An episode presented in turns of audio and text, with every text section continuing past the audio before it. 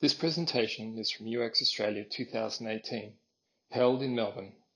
For more presentations, please visit uxaustralia.com.au. I'm Jim McCool, and I've been a practicing human centered designer for nearly 20 years, mainly as a contractor or a consultant. And I've moved from the private sector to the public sector about five years ago, where I worked on a very wide range of projects for a wide range of government departments. That included DFAT, Department of Health, and most recently the Department of Employment. I just want to share some of the insights that I've gained from my lived experience working in government. First off, we're going to look at service design in government and what we're actually hoping to achieve. We want to provide better government services for the people of Australia from the perspective of human centred design. Surely we can all agree with that. But let's be pragmatic, let's be down to earth, and let's see what the government themselves say. The official guide to service design determines how we should start. We should start with user needs. We should start with user needs, not government needs. That's what it's all about. Thinking about the citizens, about the users of the services. And the DTA, who are a great organisation, uh, who I've worked with very closely, the government's own DTA states that we exist to make it easy for people to deal with government. We help government transform services to be simple, clear, and fast. Simple, clear, and fast. That certainly sounds good. And there are many areas of government where people are working very hard to do just that. People working very hard within tight budgetary and headcount restraints. And these are teams across services like the ATO, for instance, who do wonderful work. And there's wonderful teams at the DVA as well have done tremendous work in making services fast, simple, and easy to use. However, there are other areas where designers are really struggling to create these services that make it easier to deal with government, struggling to deliver services that are simple, clear, and fast. And in my experience, among these are services targeted at some of the most disadvantaged people in Australia, people who really need help, the unemployed. Unfortunately, government doesn't make access to services for the unemployed simple, clear, and fast. The government makes it really difficult.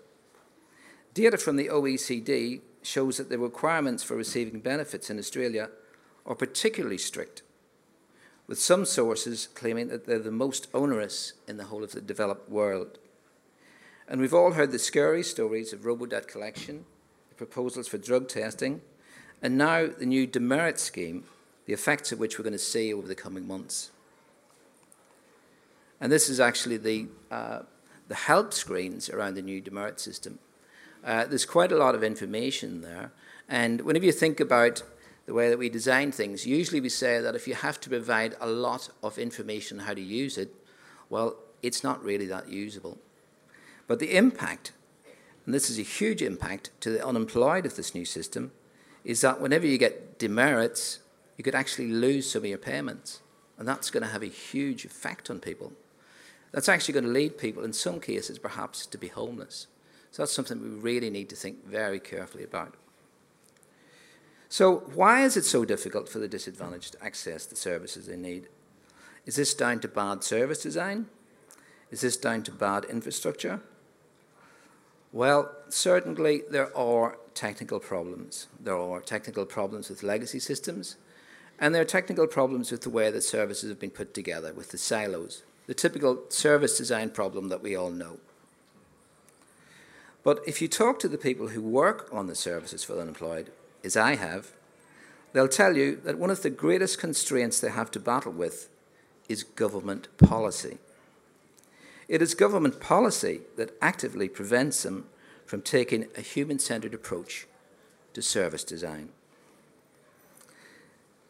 Neoliberalism is a political doctrine that believes that government services should be cut back or privatised, and that the free market will always be the most effective way to deliver services.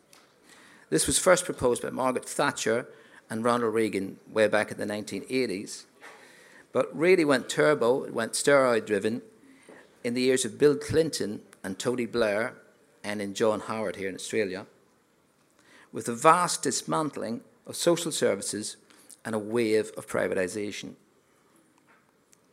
To the proponents of neoliberalism, it is actually government itself and the government services themselves that are the problem. And for them, the number one target among these services is welfare. An Australian government minister has even stated publicly his view that welfare is poison.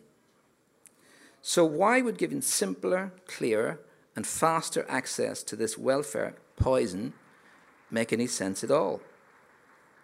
From a neoliberal viewpoint, it is better to actually deter people from trying to access this poison. A neoliberalism is an ideology that has become very deeply ingrained in the world of government, where it has become so all pervasive that it has come to be seen as the natural way of doing things, the only way of doing things.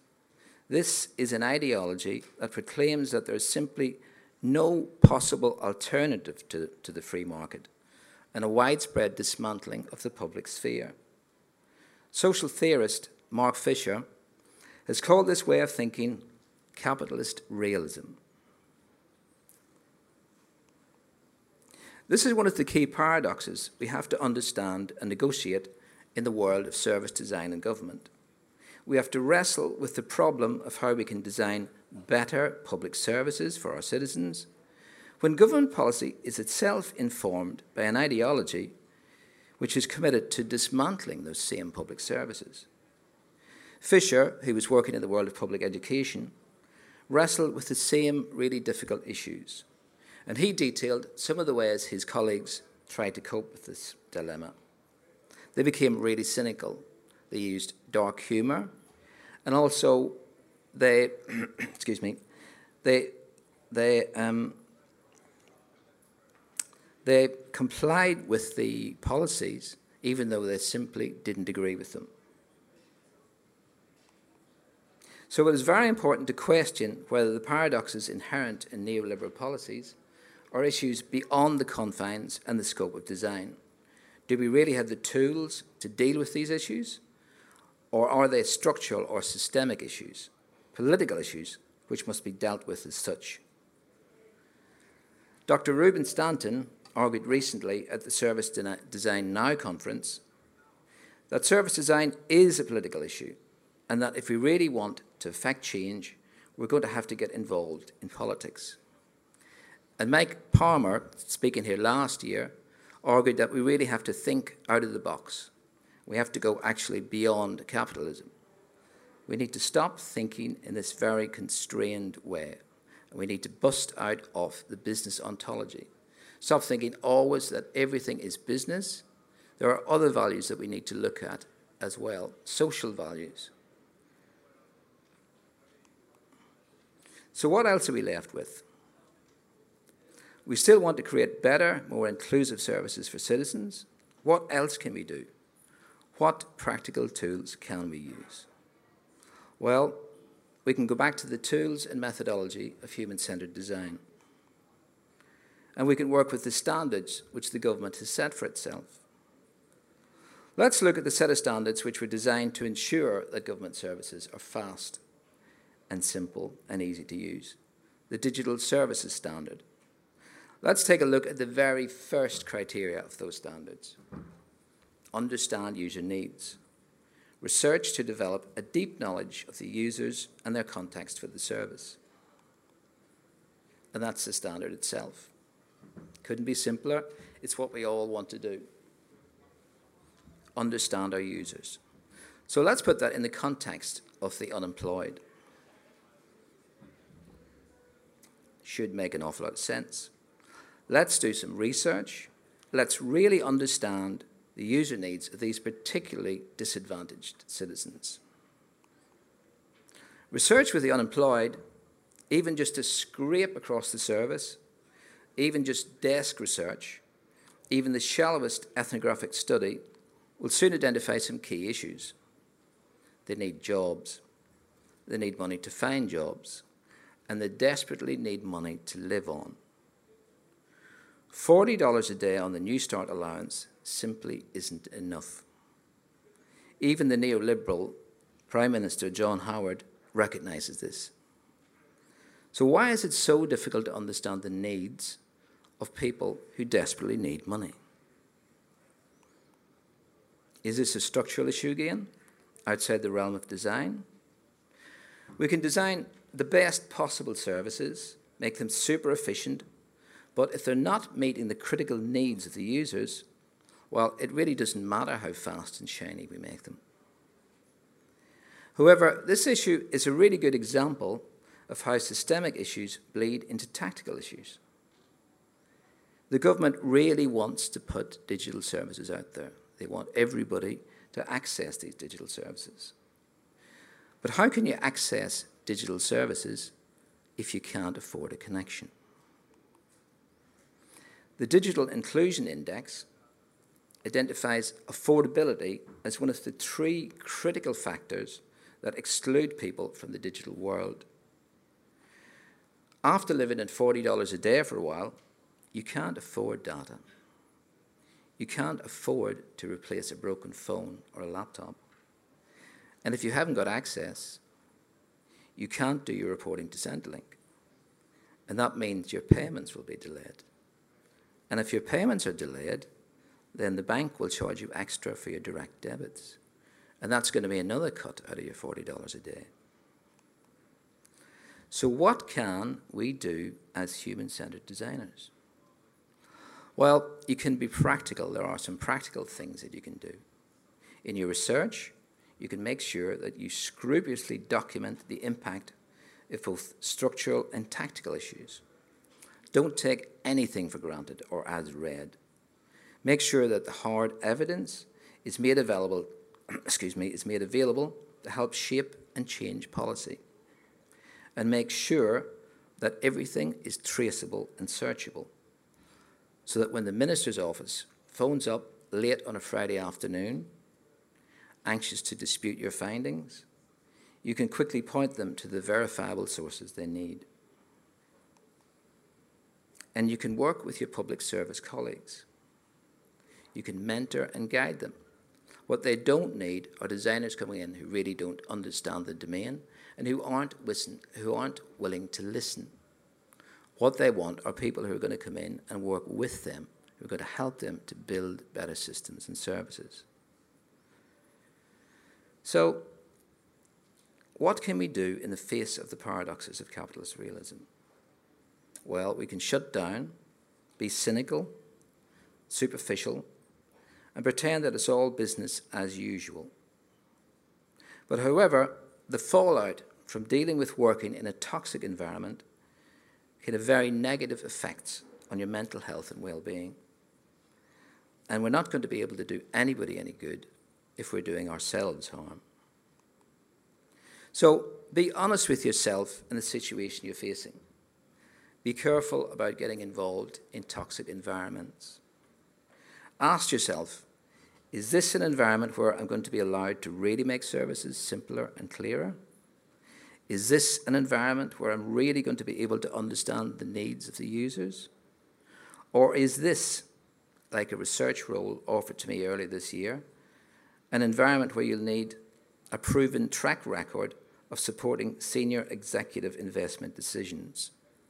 In other words, shut up and follow orders. But most importantly, we need to stand by the principles of human centered design we need to put the needs of our users, of the citizens, at the center of everything we do. Has anybody got any questions? Uh, thank you very much. Sorry. Uh, thank you very much. Any questions?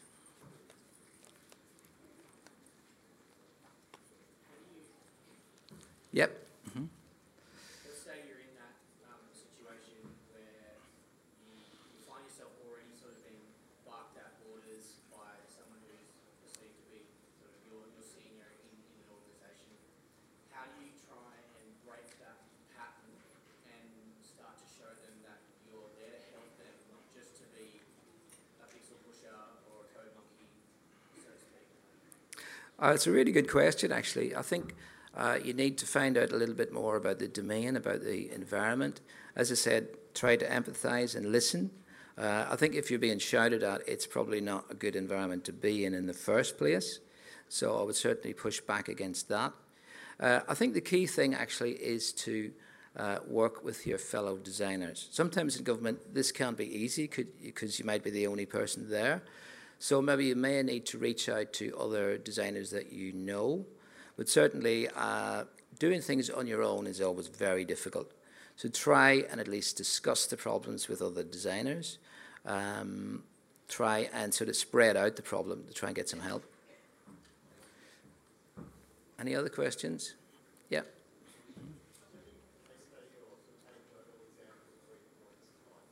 Sorry?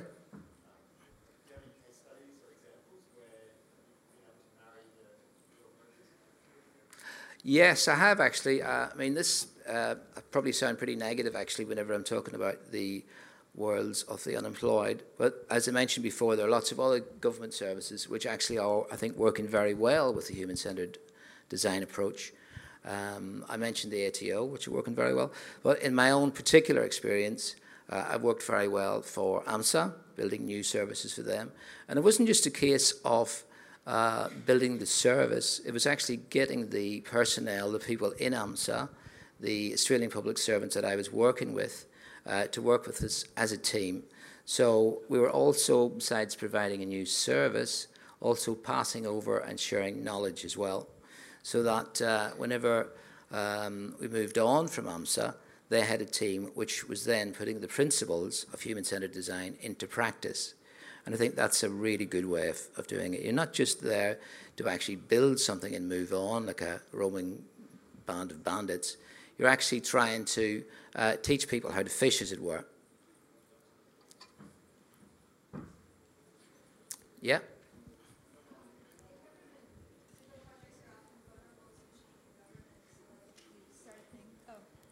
If you start a project, oh, I'm loud. if you start a project um, and the government changes, often those projects get scrapped. Um, and I'm just curious, do you have any thoughts on how to design sort of beyond like the specific government that's in or how you get buy-in for something not sort of being killed when someone wants to like be like oh we're new and we're going to do our own thing now yeah that's i think that's a really good question as well i would say uh, get them to think about not reinventing the wheel again if you've already done a lot of work on a project uh, you can say well look this is going to cost an awful lot more money let's take advantage of the work that we've already done and move forward that way because very often we talk a lot about uh, ROI and business value. Perhaps I think even a bit too much. You put too much emphasis on the business value rather than human values and social values. But I think certainly the dollar value in that instance might actually speak volumes. Anybody else?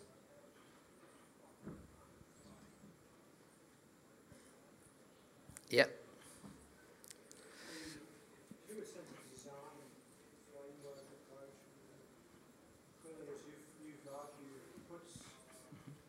users' needs, their experience at the yeah. centre.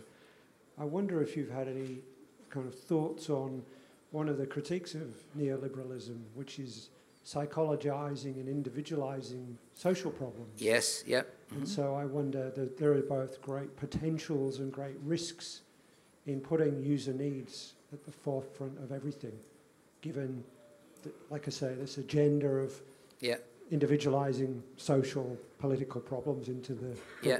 the single singular person. Yeah, I think that's a really good question because neoliberalism, uh, if you take it back to its roots, Mrs. Thatcher said there was no such thing as society, and I think if we think about social values and move away from this idea that it's all about the individual.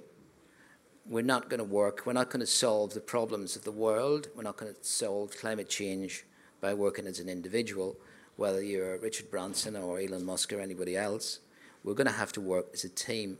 And I think that's how I would look at it moving forward, is that it's about looking at not individual needs, not individual user needs, but society's needs. You're not looking at the needs of one unemployed person as an individual. You're looking at a collection. You're looking at all those people are out there who are looking for work. Yep. Thank you very much for your wise words. Um, neoliberalism has had a remarkably supportive effect on racism and sexism and uh, and uh, classism, I guess, uh, hatred of the poor. Do you think that neoliberalism sprang from those roots, or rather than just watering those roots? I think they're one of its ingredients, really, and they're certainly being used these days to push that philosophy and to push even a more extreme example of that philosophy further. Uh, it's really all about propaganda. Whenever you look at government policy, uh, it's some of it is driven, as I said, by research, uh, and some of it is driven by politics and maybe even dirty politics. The politics of getting me elected again. And if I have to spread fear, then that's what I'm going to do. Uh, Richard Nixon, speaking way back in the 60s, he said, It's fear that will win you votes. They don't teach you that in Sunday school, but that's the way that it is. And that's exactly what Richard uh, Nixon did. And I think you've seen that pattern being repeated in America and also here in Australia as well. People are trying to spread fear to win votes, and that's a, it's all to do with politics. Yep.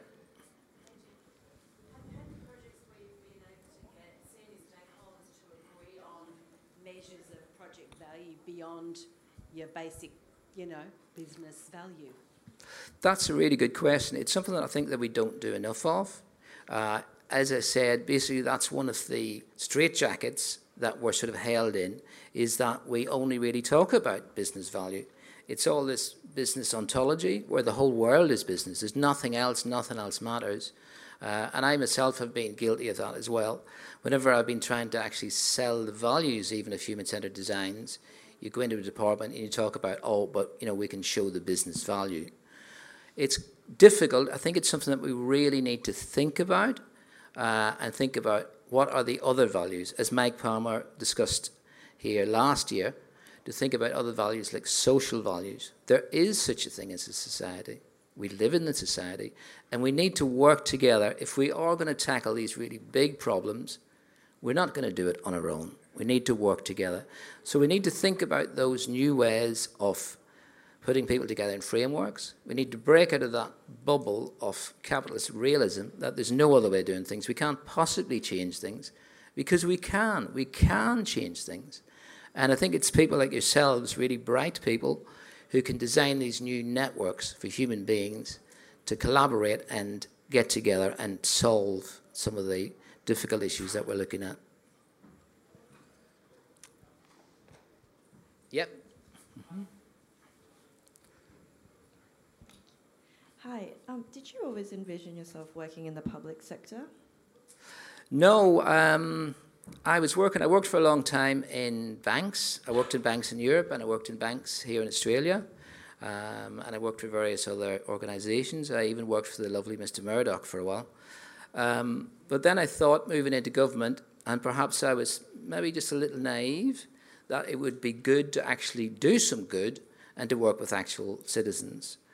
And that's something that I would um, advise younger designers whenever they're moving into government, and there's a lot of demand for younger designers, actually, as service designers in, in government, is to tread very carefully.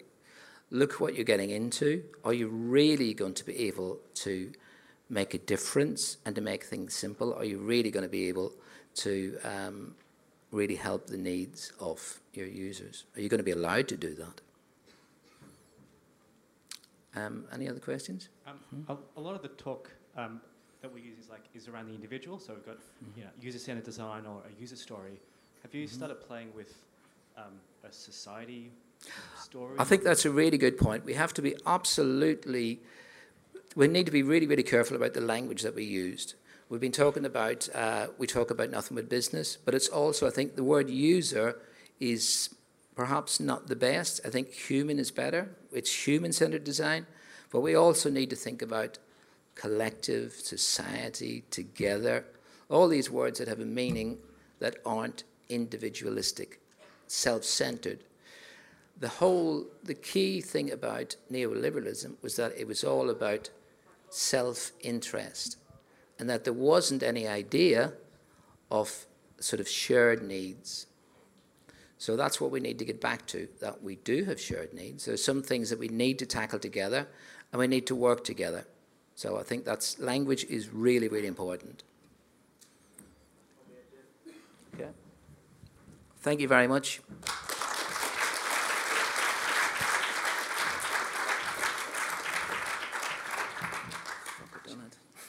Thank you for listening to this presentation from UX Australia 2018.